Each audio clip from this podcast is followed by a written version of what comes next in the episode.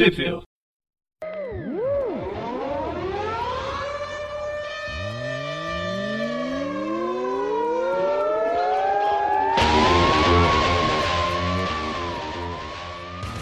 Bem-vindos a mais um Tweep e feliz ano novo, feliz 2020, que seja um ano um pouco melhor do que o ano passado. Só um pouco, né? Porque querer que, vai ser, que seja melhor, acho que vai, vai ser difícil. Ainda precisa esperar mais uns dois, três anos para melhorar. Ah, e eu sou o Presto.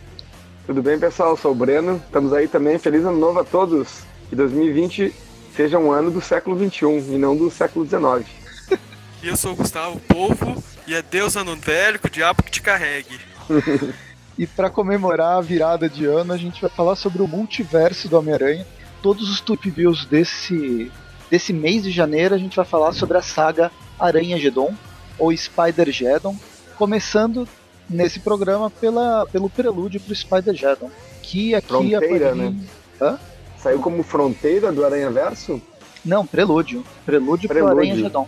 Ah, tá. Panini já publicou os quatro encadernados, reunindo toda a saga. E é, assim, pelo menos a princípio, eu gosto da saga e a gente vai ver ao longo do mês como que vai ser essa reação. Pelo menos no início ela tá bem legal. E eu acho que esse esse prelúdio, eu não acho o, pre- o- a- o prelúdio a melhor coisa da saga, mas ela tem algumas coisas bem bem interessantes que vão ter. Aqui a gente vai falar sobre Edge of Spider-Geddon número 1 a 4 e a superior Octopus número 1. Muito bem. Vários e vários artistas. E na, na, na primeira edição, que é. Na primeira edição do, do, do Aranha Geddon aí, que é. Que ela foca na história do, do Aranha Punk, né? Que ela tem. É, escrita por Jed McKay e, e eh, desenhos de Gerardo Sandoval, cor, cores de Brian Herbert. Ah, a gente tem já um. Já tem um, um personagem que já participou né, do, do Aranha Verso, né? E que é uma história bem interessante porque ela tem várias referências à, à cena punk dos anos 70, assim, né? Pra quem tem, pra quem tem interesse, assim, em, em música e tudo mais, ela faz várias referências, assim. Começando já na primeira página, a gente vê, por exemplo, o, o Aranha Punk segurando um, um bastão que tá escrito Beat on the Breath, que é um nome de uma música muito famosa dos Ramones, né? Então, eu acho que se, se tiver algumas outras coisas que eu for vendo, aí também eu vou, vou, vou dizendo, assim. Agora eu tava procurando aqui. É, você sabe dizer por que seria até a 138? Alguma referência musical? Ou não? 138? Não que eu me lembre. É porque essa é a Terra 138. Normalmente a gente tem números, tirando 616, em geral são aqueles números super bizarros de 4, 5 dígitos. Olha, o que, a única coisa que me lembra do desse 138 é aquele. Pra quem, pra quem era jovem nos anos 90, tinha aquele. aquele. Blink. aquele canal do telefone, assim, que era Ah, tipo um tá. chat, né? Por telefone, que era 138, né? Que tu ligava Ah, pra nossa. falar com uma, um pessoal, assim, era 138, né? Também. Você lembra qual que era o nome do Blink? O, daquele grupo musica, musical Blink 1, One, One, 182. 182, é 182, é, é. Podiam ter Quase, botado quase. na Terra 182 e ia, ia fazer uma pequena referência ali, mas É que já é o, é o, é o punk. É o punk. é esse o punk é dos mais anos anos 90, que não, É, não tem é. nada a ver com punk, né? É o punk Sim, pop dos isso. anos 90. É, e esse, esse aqui ele tá mais. O, o visual dele é mais Sex Pistols, assim, né? O punk inglês, mas ele também tem essa coisa dos Ramones ali, né? E, e todo, todos os, os personagens, né, que estão nesse universo, eles têm alguma relação com, com, o, com o punk dos anos 70, assim, né? O Capitão América ele lembra o The Clash, o. O Hulk ele também tem moi- moicano, né? Então, é, eu não sei se, é, se passa em Londres isso? Não sei. Não Acho que é em Nova York mesmo. Não, Nova É York. Nova York mesmo? E, e um detalhe que a gente não contou: o Homem-Aranha desse universo é um Homem-Aranha ne- negro que é o Robbie Brown. Ah, Robbie Então, Brown, você muito tem- legal, que o Robbie Brown é o, o gatuno, né? Mas é o gatuno que não é o tio do Miles Morales, vale sempre ressaltar. Sim. Isso, com certeza. Não, e que, na verdade, o gatuno, o gatuno 616, ele é um personagem que ele ficou muito tempo fora, né? Teve uma participação muito legal na época do Todd McFarlane, né, nos anos 90, e recentemente ele voltou na, na conspiração do clone, né? Pra ficar um pouquinho pra já morrer e depois já voltar como um clone. E não ter morrido como um, não ter morrido no começo e o clone morrer de verdade. É uma Quem morreu foi o clone, na real, né? No fim, no fim das contas, né? E pois daí é. ele. E daí ele, tá, ele tá vivo, né? Só que nenhum, nenhum, nenhuma revista fez ele voltar ainda, né? Nenhum autor quis, é, quis trabalhar com nenhuma ele. Nenhuma que chegou no Brasil, porque lá fora ele já chegou a voltar num arco. Ah, que legal. Você ah, sabe, legal. Sabe Foi lá na Friendly Neighborhood Spider-Man. O arco é da 7 a 10. Olha, saiu uma. Saiu. Vazou um ISBN, esses ISBNs vazados da Panini. E essa revista tá, tá nos ISBNs vazados, em duas edições, em dois encadernados. Esse Friendly Neighborhood. Provavelmente então, vai ser nesse segundo encadenado já. E o que, que é Edge of Spider, Spider-Verse? Não, Spider-Geddon. É explorar cada um dos personagens que podem ou não aparecer na saga. É, vamos, vamos brincar com vários Homens-Aranhas no multiverso, assim como a gente está brincando no, no, nosso RPG. Que em breve, uma, uma hora, vai ser publicado. É tipo Edge of Spider-Verse, só que é o dessa saga. É, e eu vou falar várias, várias vezes, é Edge, é Edge of Spider-Verse quando é Spider-Geddon, porque eu acho mais fácil falar verso do que Geddon. É, tá mais na mente isso aí, né? Daí é um pouco difícil, às vezes o cara não, não lembra, né? Mas enfim, a história vai consistir numa num plot de briga de gravadoras, onde Kang, o conglomerador, ele vem do futuro para querer comprar todos os grupos musicais e fazer e comercializar no futuro, enquanto o Aranha, o Homem-Aranha Punk, ele tá lutando contra o capitalismo. Acho que é, é um belo de um resumo essa, essa essas é. duas frasezinhas. Já vamos para a próxima edição? Acho que até podemos ir para a próxima edição, porque são, é, a não ser alguns detalhes que a gente pode comentar sobre como esse Kang conglomerador ele, ele aparece todo cheio de terno, mostrando toda essa quebra estética, até com a estética punk do, do, do, do, do Homem-Aranha Punk. Eu achei bem divertida a, a trama e o subtexto que eles estão querendo mostrar. Até porque, se a gente for ver toda essa luta que foi entre gravações e, e as, as próprias bandas musicais, isso se prolongou, acho que os anos 70, 80 foi muito marcado por isso. Aí vem MTV, cada vez mais sendo comercial, até que a gente chega nos anos 2000 com a pirataria acabando com os grandes conglomerados, né, as grandes gravadoras, tendo abertura para as novas para novas bandas, porque a internet está aí para disponibilização. E aí a gente vem com o truco do conglomerado, com o Spotify acabando com a pirataria, porque não que as pessoas parem, param de piratear, mas existe uma nova forma de acessar essas músicas que mais uma vez as pequenas bandas elas não têm tanto acesso assim. É muito. É, ficar, ficar todo mundo reservado a seus nichos, assim, né? Mas é uma forma, foi também uma forma interessante de tornar, enfim, de organizar isso, né? De assimilar a internet, como que vai funcionar, como é que vai ter um acervo, assim, né? Como se fosse um, como se fosse um Netflix mesmo, assim, né? Com séries e tal e tudo. Isso eu acho bem importante, acho que demorou bastante, demorou bastante para acontecer, né? Uma coisa que eu acho legal no, na, na, na, edição também é essa fitinha, né? Que eles têm. O, não sei, não, agora não estou conseguindo lembrar o que, que, é exatamente essa, essa fita, mas é uma fita que tem uma informação. É, uma fitinha cassete, assim, né? Que, enfim, é, é utilizado por ser esse universo do Aranha Punk, ele tem essa relação com a música, então daí já já é uma fita e não, e não um pendrive ou alguma coisa, né? Que. Não, e voltando que a gente tá nos anos 70 e 80. Ah, verdade. Punk Aranha nem sabe o que, que, que, é. Eu acho que 70 não tinha fita ainda, não. Acho que é 80, então. É mais 80. Mas é outro universo, então não tem tanta importância, né? Pode ser um outro universo que surgiu a fita um pouquinho antes, né, também. E o punk é de 77, né? Então em 77 acho que já tinha fita. É quase 80 já, né? É, pelo que eu lembro, eu não sou muito ligado em música, mas o movimento punk ele começa a, a, a, despontar também com essas. Ele é, um, ele é uma música de garagem, ele é uma música simples, música de, de manifestação. Uhum. A possibilidade da, da pirataria através do, das fitas cassetes, ou de você poder gravar na sua própria garagem uma música que não é muito. É, não, não, não, exige, não exige um estúdio de gravação, por exemplo. É a forma de disseminar o seu próprio, a, a sua própria música, a sua própria arte.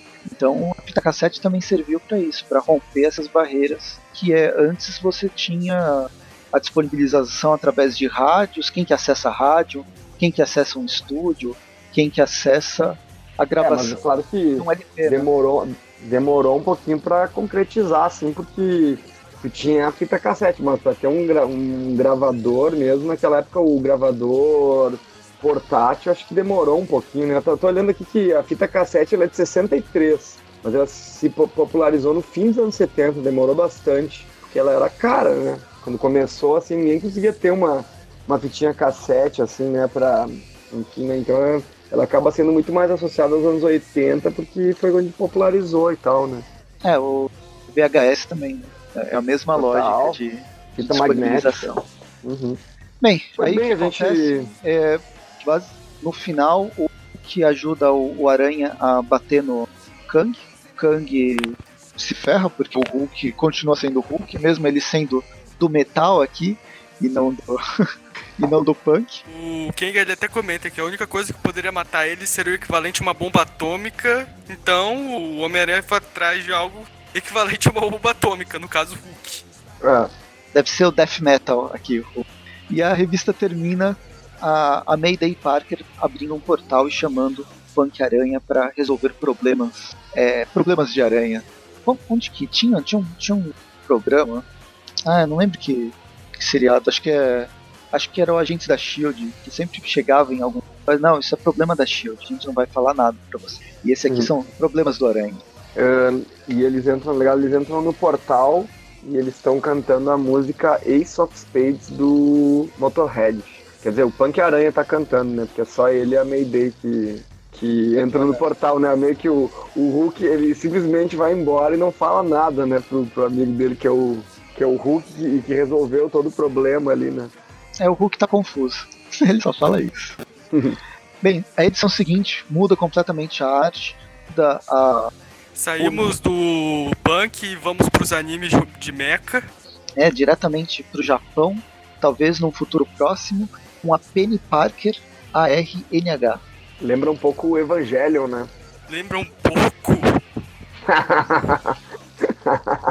um pouco só, né? Gostei bastante desse artista aqui. Só, só então dar os créditos. A, é, essa revista é escrita por Lonnie Nedler e Zack Thompson, baseada na história de Gerard Way, enfim. E é, é Alberto Albuquerque, o desenhista, e cores de Triona Farrell. Triona Farrell.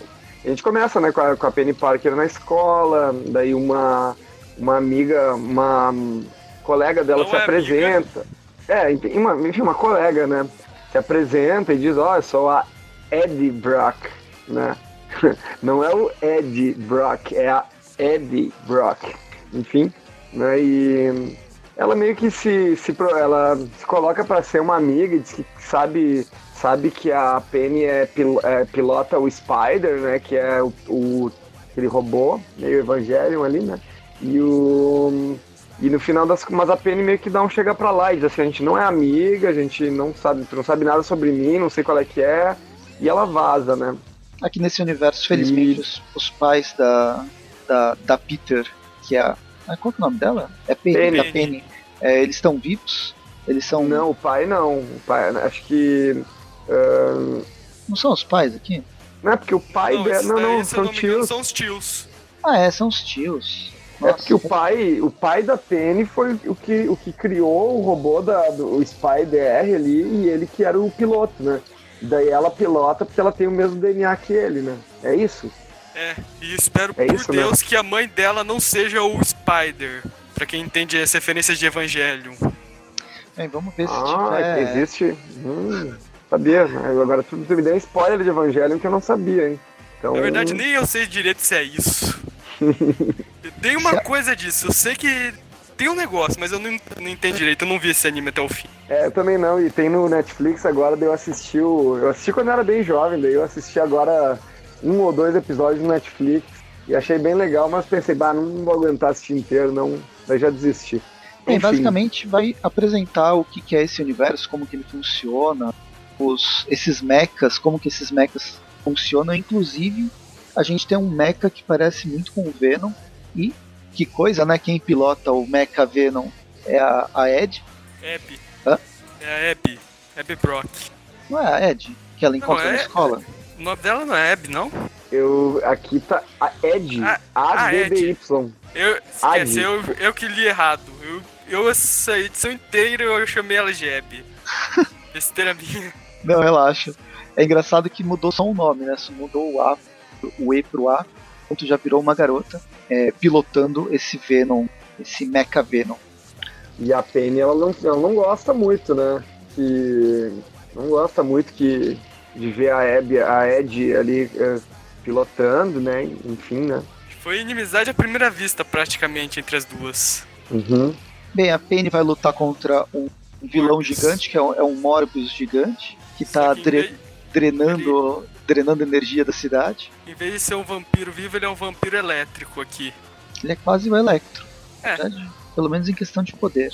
E aí eles. é, existe a, a batalha deles, a, a Venom aparece no meio, do, no meio da batalha.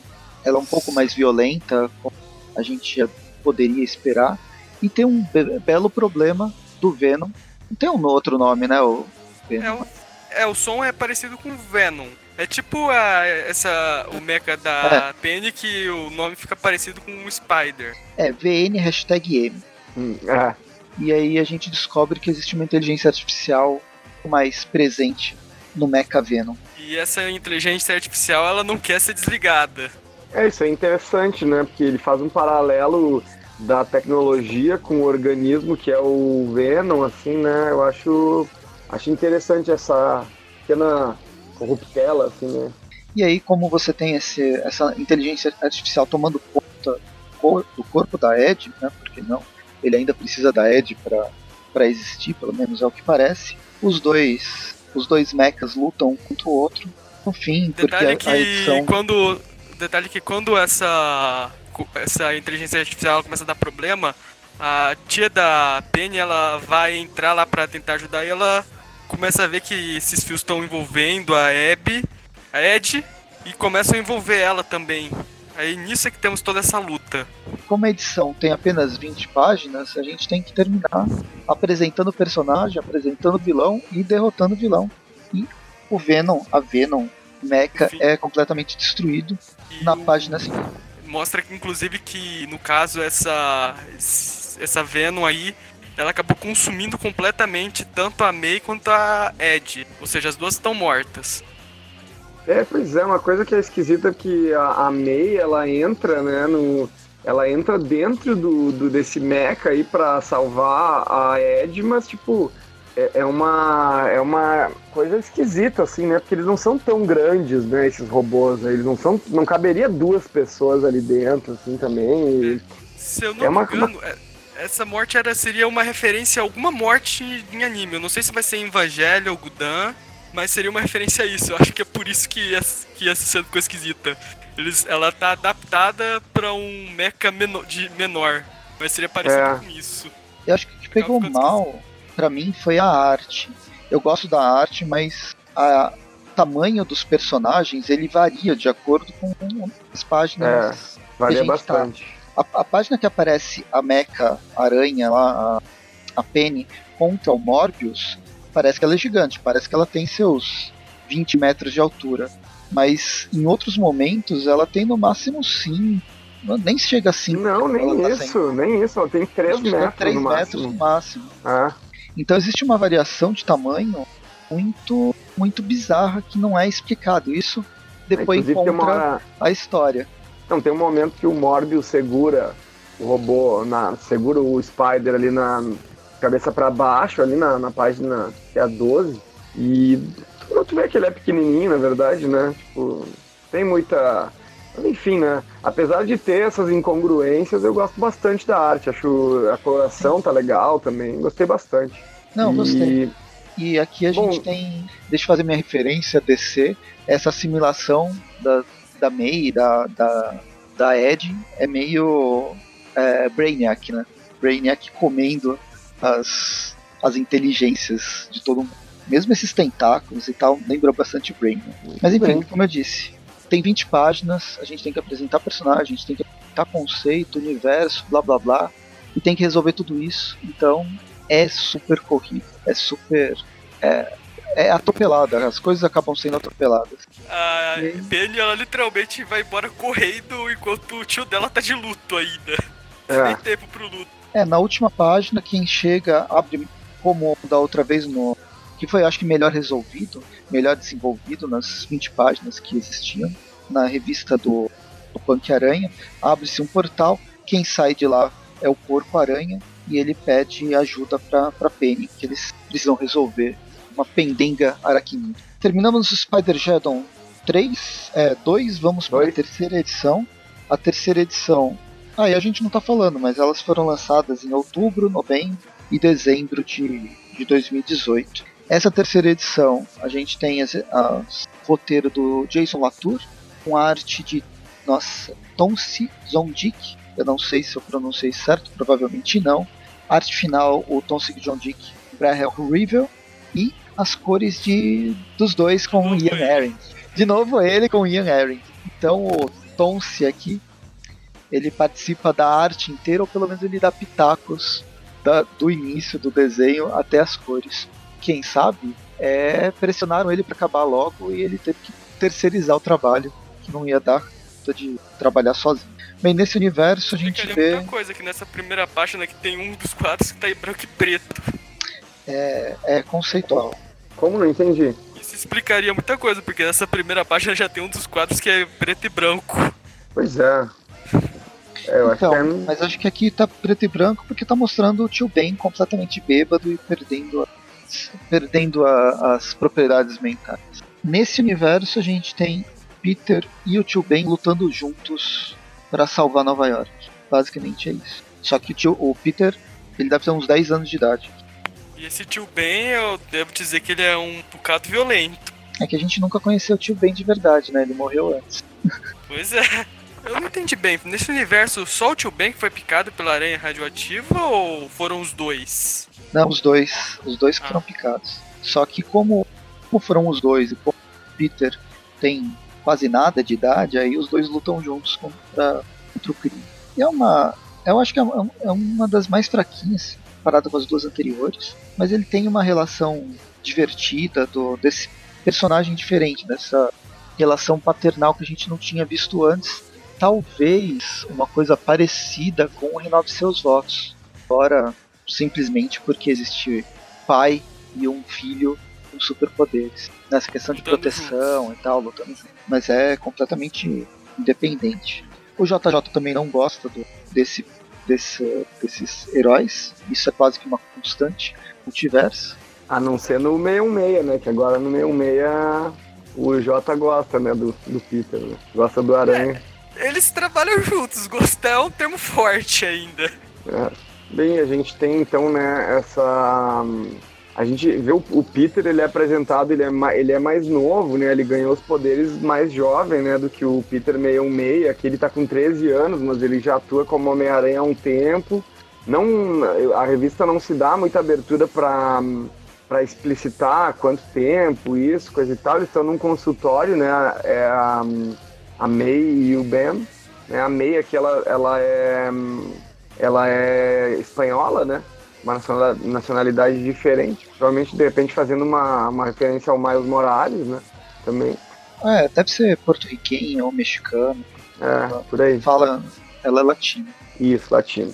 E depois a gente vê, né, que uh, a, o, Pete, o, o ben, como o Ben também tem, tem poderes, né? Ou seja, tipo, ele recebe, depois mais à frente vai ser explicado, né, que através de uma transfusão de sangue e acho que não precisa, dá pra falar agora, porque é bem nessa, nesse, nesse momento aqui em que ele entra na farmácia e o Peter, muito inconsequente, fica um tempo lá fora sem o celular, fica entediado e, e, e sai para cima de um prédio aí, né? O, o Ben vai de maneira, né, sem refletir muito sobre o Peter ter sumido ali, ele vai sozinho aí pela rua e ele acaba levando um tiro e depois, então, através da transfusão de sangue do, do sobrinho dele, ele acaba ficando com os poderes do Aranha também, né? Então daí essa é mais ou menos a situação, né? Depois a gente tem ali o, um, o Peter, o Aranha, né? Um, brigando é uma, é uma com coisa, Joker. É uma coisa parecida com a Mulher Hulk, né? Com que ela ganha os poderes. Isso mesmo. Ah, é verdade, eu não tinha pensado nisso. Não sei se é uma referência, ele quis fazer uma referência ou foi Uhum. coincidência. Porque, não sei, não tem mais nenhum elemento que vá remeter a essa, a essa ideia da Mulher Hulk. Ah, não, mas acho que faz sentido, acho que pode ser isso, sim. Bem, depois eles eles eles estão ele tá brigando ali com uma espécie de shocker, imagino eu que seja uma espécie de shocker alternativo, que eu achei bem legal. Eu gosto quando aparecem esses uniformes meio improvisados e muito escrotos assim.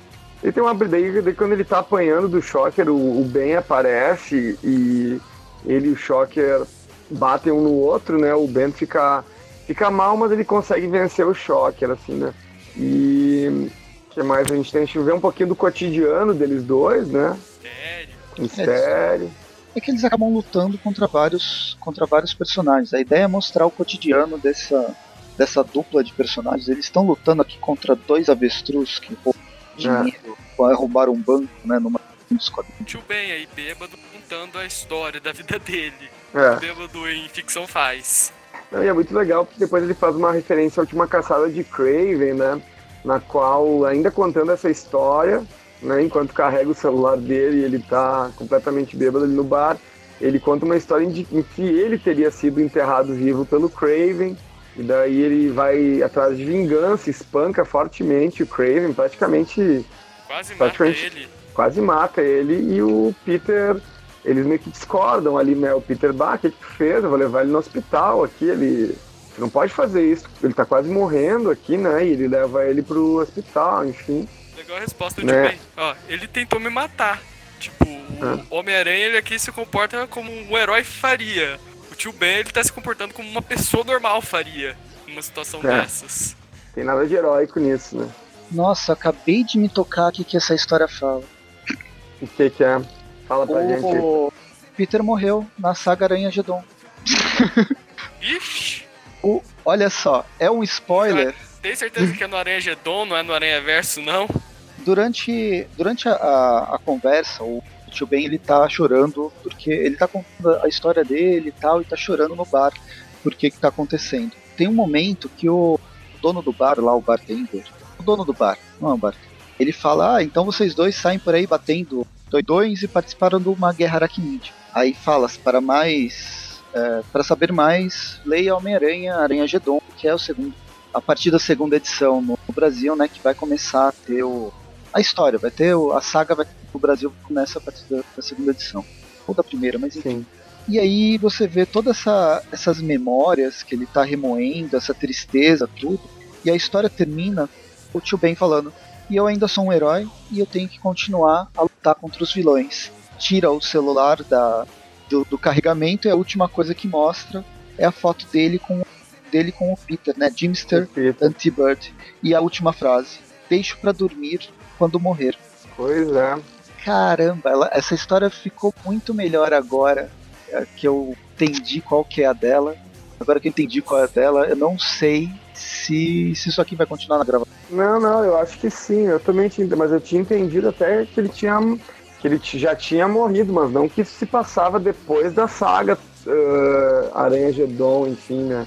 Eu jurava que era depois de Aranha Verso. Eu não me lembro dele morrer em Aranha Gedon. Então, Mas eles já, esses dois apareciam em Aranha Verso, eu, eu não me lembrava deles.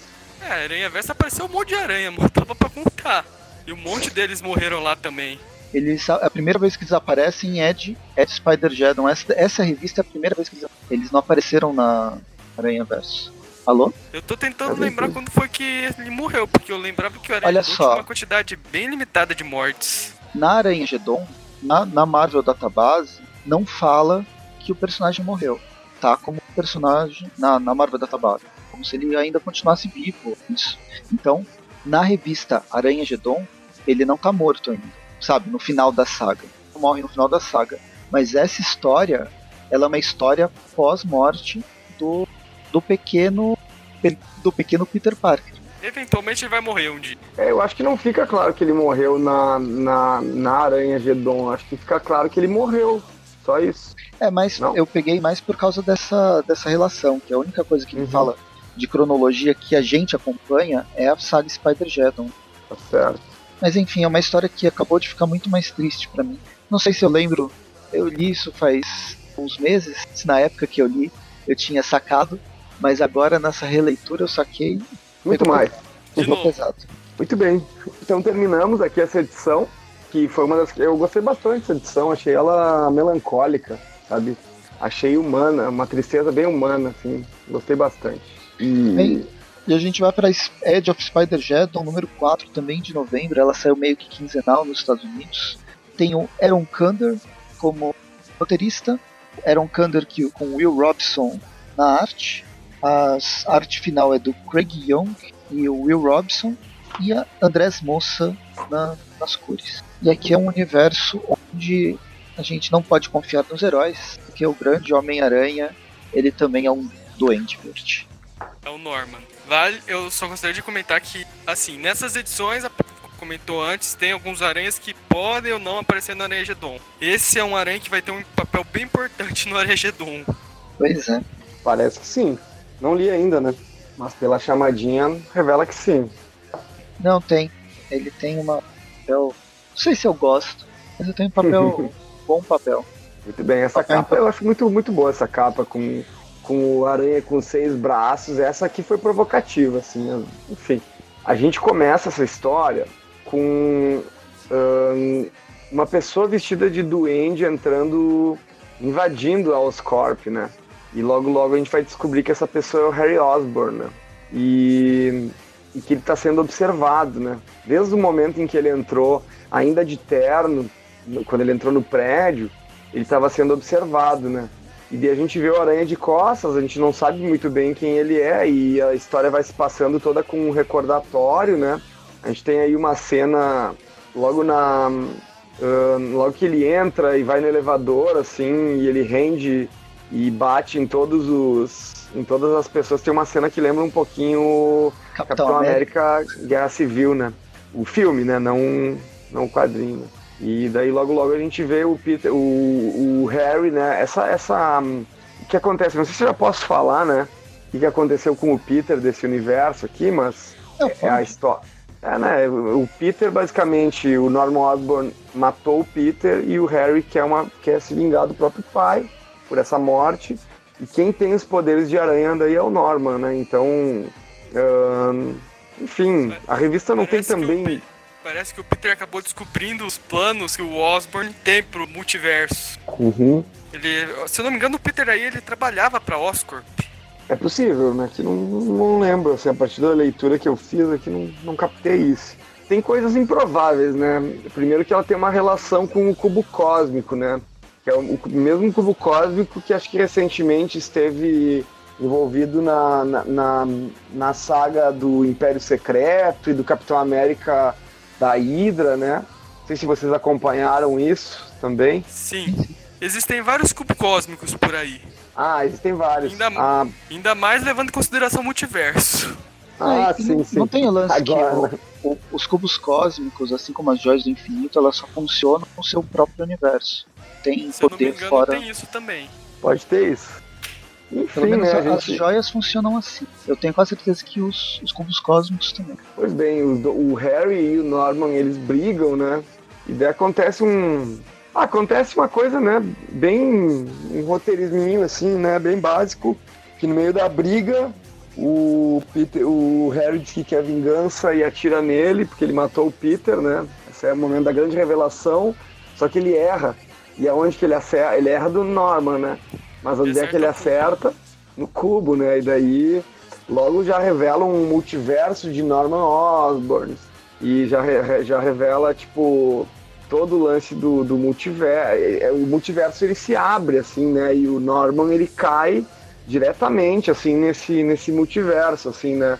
Nesse aranha-verso aí, né? Engraçado que o Norman até comenta que pela primeira vez o filho dele fez algo que ele gostaria que fizesse com ele. Ou seja, o Norman ele meio que ficou feliz por ele ter conseguido parar nesse multiverso. Eu Sim, tô achando.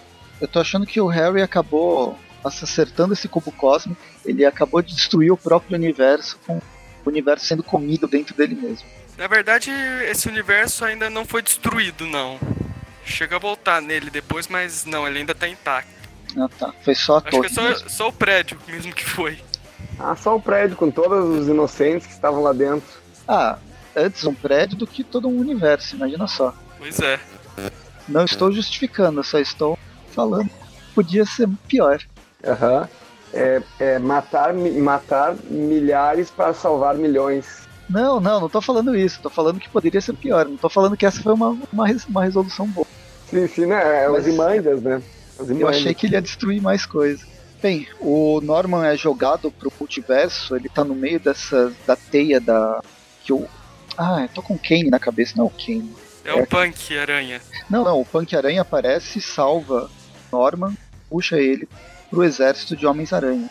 Mas esse, essa representação do multiverso através das teias é a coisa que foi apresentada com o Spider-Verso.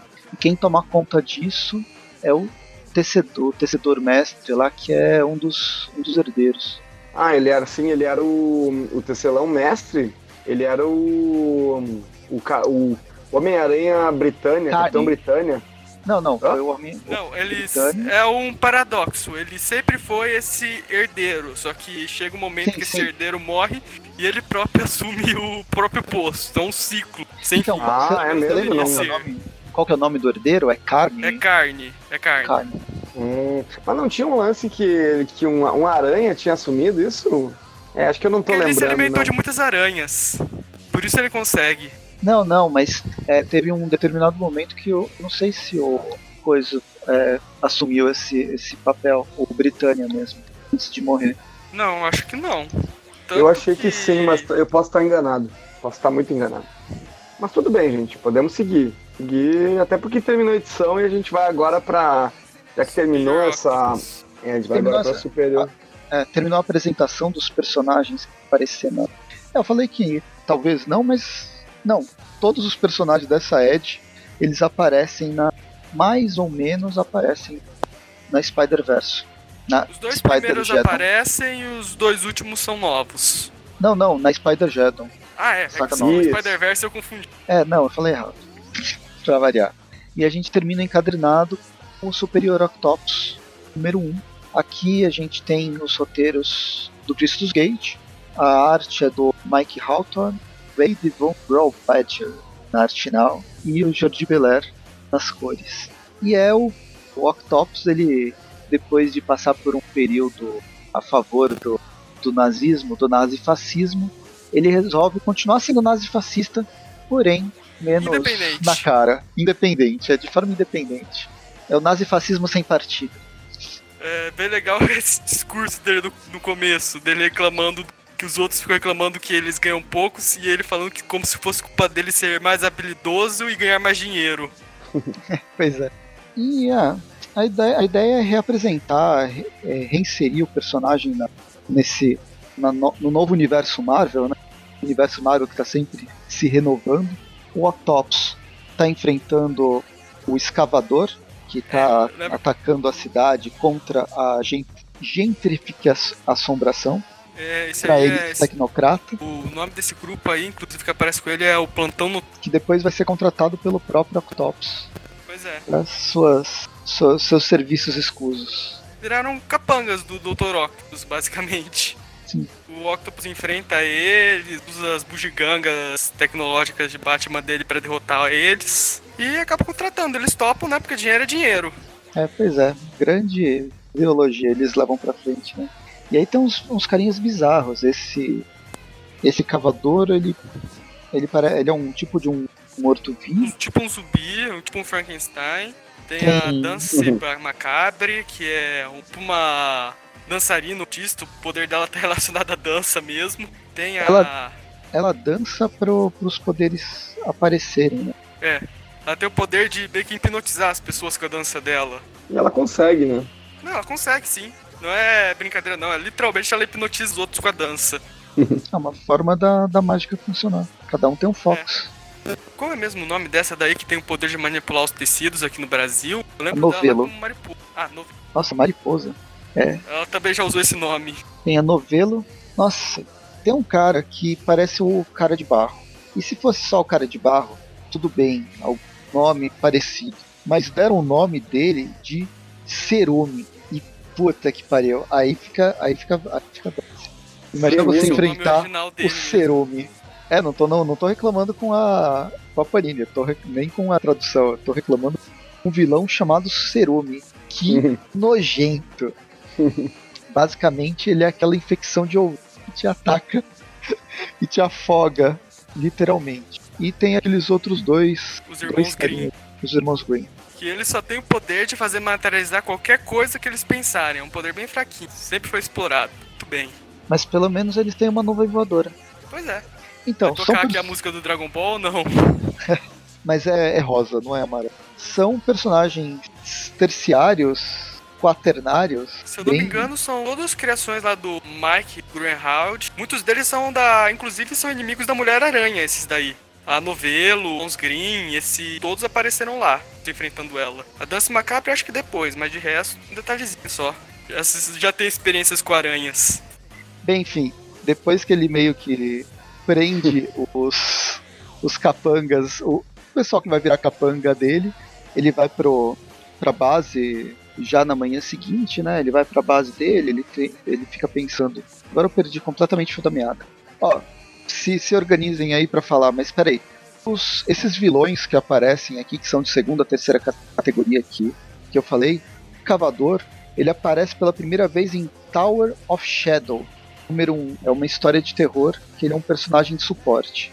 A Dança Macabra, a primeira vez que ela aparece é do Marvel Team Up número 93 de 1980. E aqui ela é uma, uma história que ela enfrenta o Homem-Aranha e o Lobisomem. Primeira aparição dos irmãos Green é no Homem de Ferro, então eles são vilões.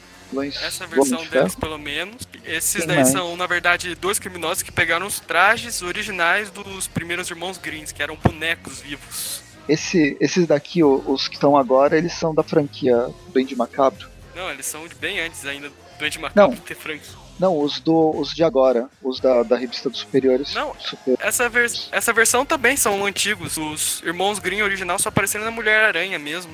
Depois esses daí acharam as roupas dos bonecos, vestiram e descobriram que tem os poderes. Ah, bem, aí as outras, a tanto a novelo, a novela apareceu pela primeira vez em, na Spider-Woman número 10, em 79, e o Cerume na Spider-Woman número 17, também em 79. Só pra, só pra contextualizar, não sabia que o, quem, de quem era vilão, de que, de onde, onde que eles apareceram, apareceram pela primeira vez. Mas foi legal saber que o Cavador, na verdade, é daquelas histórias de terror. De... Personagens das antigas, esses. Parece um monte de história dos Vingadores da Costa Oeste, aparecendo no Capitão América, aparecendo no Cavaleiro da Lua.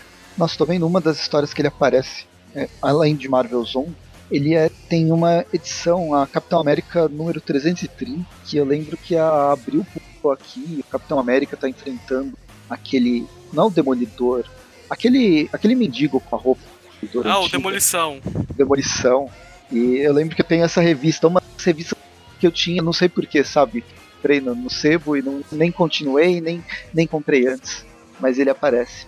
Mas enfim, voltando para a revista, voltando para Superior Octopus, é, depois de fazer um trato com todo, todos aqueles vilões, agora eles vão ser contratados. A gente vê que realmente o, o Octopus ele tá tentando buscar uma redenção, ele sabe que ele meio que ele fez ele fez cagada se aliando a Hydra, né? Tudo que ele tentou é, se transformar num super-herói, aquela influência internamente dele e tal, mas se aliar ao, ao a Hydra não foi a melhor das escolhas. E aí ele resolve assumir uma nova identidade, o professor Tolliver, e entra para a Universidade Horizonte, que é onde ele ele tem um volta a ter contato com, a Ana Maria, tenta até se aproximar dela. Max, a Ana Maria, inclusive, ela já tá desconfiada da aparição do Superior Octopus na cidade e ele. É, pois é. Alguém é inteligente nesse universo Marvel. Pois é. Bem, enfim, a gente tem um pouco sobre esse é, é, essa contextualização, essa quem que é o Octopus, o que que ele tá fazendo, né? O que que esse professor Tolliver tá fazendo na faculdade, qual é a identidade secreta dele até que acontece alguma coisa na ponte de São Francisco e ele vai lá para tentar salvar. Então que ele salva as pessoas de um acidente de carro, ele é chamado pela Hydra Pra Tem inclusive tentar. aqui uma cena antes do bombeiro falando que quando ele pensa em Superior Octopus, a única coisa que ele ouve é Hydra. É, então, e é justamente por isso que depois ele vai acabar mudando de identidade, abandonando a, essa, essa roupa que eu acho uma roupa bem legal. Eu acho que dá identidade pro personagem até mais do que a, a revista, a, a uniforme do Homem-Aranha, porque afinal a gente já tem vários Homens-Aranha. Queria que ele mantivesse, mas enfim. E essa essa frase, essas, essa permanência do Octopus como vilão vai bater sempre na tecla, inclusive com a Hydra chamando ele para voltar a, a comandar uma das células. Caso aqui Tá, é o. Zola. Um detalhe interessante, é, antes mesmo dessa história toda da Hydra, o Octopus ele já trabalhava com o Zola naquele desenho Ultimate, na nas últimas temporadas. Acho que a ideia veio daí. Pode ser. Você lembra que época que é? Às vezes saiu, Ah. saiu bem próximo. É, eu lembro que foi a última temporada do desenho mesmo, foi 2015, 2014, no máximo 2016. Nossa, faz tanto tempo assim, caramba. Faz. É, então. Então, realmente. Qual que é o nome? Qual que é o Cristo? Christus Gage deve ter assistido o desenho do Homem-Aranha. Ou a produção, né? A edição. Os editores mandaram, ah, por que você não coloca o Zola aí no meio? E aí a gente tem lá o, o Otto fala que não. é, saiam da minha propriedade, saiam do meu covil maquiavélico de super-herói e começa a bater em todo mundo. Isso ele é... Só que durante esse confronto acaba aparecendo um clone do Gordon, que é um que seria um dos oficiais de alto escalão da Hydra, que tem o poder de transformar quem olha nos olhos dele em pedra. E o Zola até comenta que esse aí é meio que um MVA atualizado que ele mesmo fez com material biológico, tipo um clone, basicamente. clone cibernético. O Octopus se transforma em pedra, é destruído e no, no mesmo momento ele é ele volta atrás do, do esse MVA e corta a cabeça. Em seguida ele destrói o Zola na mesma na mesma gana destruidora. E aí vemos como é que o Otto ele conseguiu esse feito de enganar a morte. Ele basicamente ele está usando clones para transferir a mente dele de um clone pro outro. Será que você já viu isso em algum lugar? Nunca vi. Chacal não existiu. Chacal, e, em- os herdeiros mesmo eles tinham isso no Aranha Verso. Então, ah, É é um detalhe verdade. importante isso. O maior problema é que é justamente isso. Ele está usando um misto de tecnologia que ele reconheceu com os herdeiros, né, uma ideia dos herdeiros, com a tecnologia do Chacal, na verdade do Aranha Escarlate, na saga do na saga do, do clone, nessa, nessa última saga do clone, Conspiração do clone. conspiração do clone. E é essa nova tecnologia que vai ser o plot, um dos principais plots do retorno dos herdeiros. Muito bem. Tem, eh, inclusive, até só pra fazer aquela referenciazinha a X-Men, ahn, nessa, nessa nova saga do X-Men que saiu lá nos Estados Unidos, ainda vai sair no Brasil aí um pouco mais além 2020, acho que esperamos que no primeiro semestre ainda, não sei se ao certo. ahn, também existe um lance, uma tecnologia mutante que envolve uma espécie de clonagem, mas que não é bem uma clonagem, e que também envolve essa coisa de reviver mutantes a partir também de. Né, mas é, é uma coisa que é melhor não, não entrar muito em detalhes, já, já que o, o, eles precisam de poderes de vários mutantes para fazer isso, né? E aqui no. Aqui o Otto sozinho ele faz isso com maior facilidade, assim, morreu o corpo, tipo, recém, recém virou pedra e foi destruído, ah, já tá no outro clone ali, né? Não tem problema nenhum. Tem dificuldade é nenhuma. o, detalhe interessante é o Otto se gabando dele poder fazer isso, quando justamente o Zola, ele já, ele já faz isso há décadas nas HQs, de transferir a mente dele de um corpo pro outro. Sim, só não é biológico, mas até aí. É. O que, que é biologia? Bem, a revista ainda termina com um prólogo de, com os guerreiros da teia no mundo do Tear, né, na Terra 001, comemorando um feliz fim do mundo. Feliz fim do mundo. E é basicamente serve para contextualizar, falar que a saga vai começar, os personagens, cada um tá indo pro seu mundo, meio clima de Natal. E aí uma um sinal aparece e é o prenúncio realmente do fim do mundo, do início Parece da um saga. desses herdeiros com um monte de cabeças atrás dele. Que eu só queria informar aqui, se vocês acham que foi o Otto que cometeu toda a cagadinha nessa mega saga, estão errados. Teve mais gente envolvida nisso. Enfim, termina ah, o primeiro volume, na verdade, volume número zero da saga do Aranha Gedon. A gente volta na semana que vem, nova continuidade da saga. Mas por enquanto, as notas. O que, que vocês acharam desse início? gostaram do desse prelúdio? Na verdade é uma apresentação de personagem, apresentação de plot. Eu, sinceramente, assim, com exceção da edição da Penny, eu fiquei tanto indiferente com o resto. Sei lá, só não, sei lá, não mexeu muito. Não é que eu ache ruim, só achei meio dispensável. É, são tem, tem um nível de diversão assim nas leituras assim, né, mas não é uma coisa que, né, eu achei, eu gostei, gostei do tipo da, da edição da Penny, gostei também da edição do do Ben e do Peter lá, mas é, não tem exatamente assim uma grande especialidade assim, né, podemos dizer assim. É, você passa aquela sensação de eu terminei a revista falando, ok, conheci esses personagens, mas tudo não. É, eu a gente já conhecia, né? Que é isso. Quem, quem já tinha lido o Aranha Verso, o Punk Aranha já tinha sido mostrado lá de uma maneira um pouco diferente. E a Penny Parker também, tipo, se, se, não, se não tivesse a história da Penny Parker, acho que na verdade esse, esse prólogo ao, ao, ao Aranha Geddon, ele não é para explicar muita coisa, o que, que vai acontecer no Aranha, no Aranha Geddon, mas é mais para apresentar personagem e deixar confortável a leitura de quem vai seguir a partir daí, né? É uma coisa para novos leitores, talvez. Né? Eu acho que eles pegaram mais aquele ponto que eu acho que é foi o ponto mais forte do Aranha Verso, foi de apresentar histórias com versões diferentes do Homem-Aranha. Eles foram lá e tentaram repetir, mostrar novas versões, até velhas versões do Aranha, tendo as historinhas curtas dele diferentes que a gente é que numa dessa, eles conseguem ter público suficiente para sair uma mensal, tipo a, uhum. Gwen, a Gwen Aranha, que conseguiu uma mensal e tá, tá aí até hoje. Eu acredito que nenhum deles conseguiu. A história não foi boa o suficiente, ou não, não conseguiu conquistar o suficiente. É, a, Gwen, a Gwen Aranha, ela, é, ela surgiu no Aranha Verso? Sim, ela surgiu na Edge of Spider-Verse 2. Hum, pois é, e é, acho que não, não, não tem outro, né, que, que surgiu ah, aí e queria ficar aí, né? Acho que a Gwen foi até meio que uma exceção à regra, porque originalmente só tinham planos para um one shot dela, tanto que a participação dela no Aranha Verso é pequena, mas o insistiu que insistiu tanto que ela tivesse uma série mensal que a Marvel foi lá e acabou fazendo. Uhum. É, tava numa, numa época de febre da Gwen, né? Igual a, a, aquela Gwen Dead tinha é. acabado de sair o, Homem, o espetacular Homem-Aranha 2 nessa época também. Sim. Não, então, aquela do Gwen Dead, eu não sei, não esqueci o nome. Gwen Poo. Gwen Poo. Ela foi. Ela, ela era uma capa. Capa variante, ela nem era uma história. A partir de capa variante, que virou história, que virou uma personagem, de certa forma, recorrente. não sei, virou uma febre Gwen em determinado momento, justamente por causa do, do filme, mas que foi meio Sim. surreal. Mas enfim, é isso. Que, que nota vocês dão em geral? Sei lá, eu acho que eu dou, assim, 6 para todas e pra da Penny eu dou um 7. Ok, ah, dá uma... bem.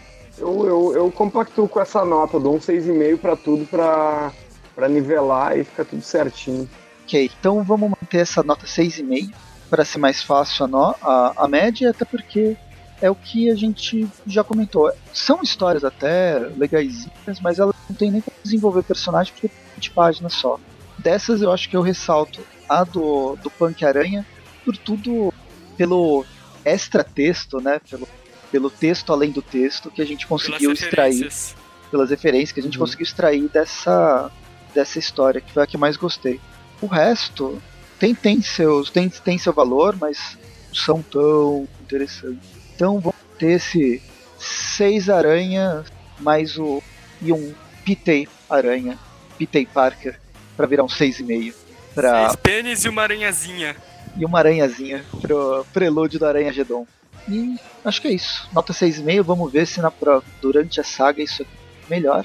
E a gente fica. É, mas eu vou, eu vou, vou, eu vou confessar que esse prelúdio ele me motivou a ler a, a, saga com mais afinco, assim, porque eu não estava muito animado e logo que eu vi, assim, que ia ter Aranha Geddon, mais um Spider Geddon, né, mais uma, uma continuação, assim, né, eu já falei, putz, aí vem né, mais injeção de linguiça e tal. Mas depois de ler esse prelúdio, eu lembrei que tem coisas que são legais no meio disso tudo. Então eu vou ler com gosto aí pra gente continuar gravando e nas próximas semanas a gente se vê aí.